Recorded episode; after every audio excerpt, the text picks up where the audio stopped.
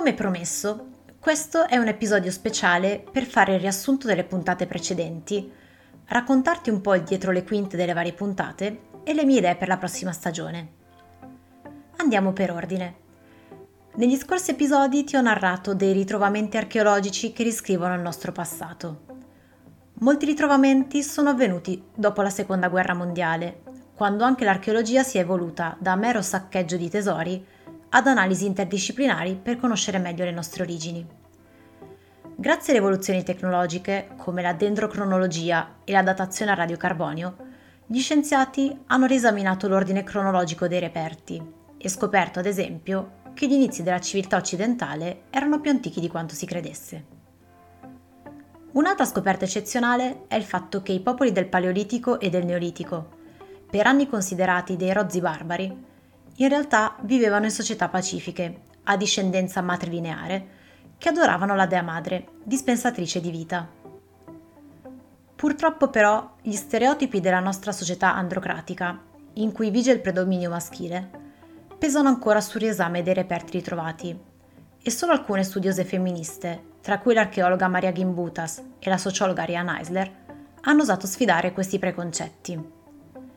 Nella seconda stagione proseguirò il racconto del nostro passato, parlando dell'arte del Neolitico e dei messaggi che ci ha lasciato. Veniamo ora dietro le quinte di questa prima stagione e alle idee per la prossima.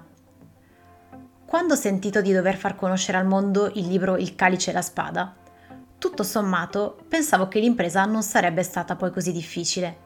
Si trattava di rileggere e ristudiare i vari paragrafi e decidere le informazioni essenziali da raccontare nelle varie puntate.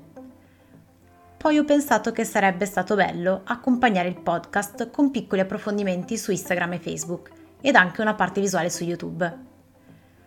Reperire le informazioni che voglio però è un vero delirio. Se ho chiamato il mio podcast La storia non raccontata, un motivo c'è, ma non immaginavo che per trovare immagini e testimonianze visive ci avrei impiegato quasi 12 ore a episodio.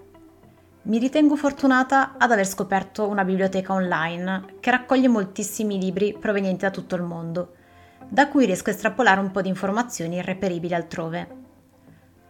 Per la prossima stagione ho deciso che terrò gli approfondimenti su Instagram e Facebook e li pubblicherò anche su YouTube, così ognuno potrà scegliere la piattaforma che preferisce per la parte visiva.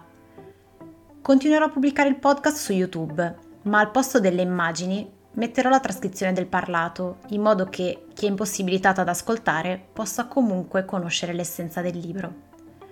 Ai video della prima stagione che sono già stati pubblicati aggiungerò i sottotitoli.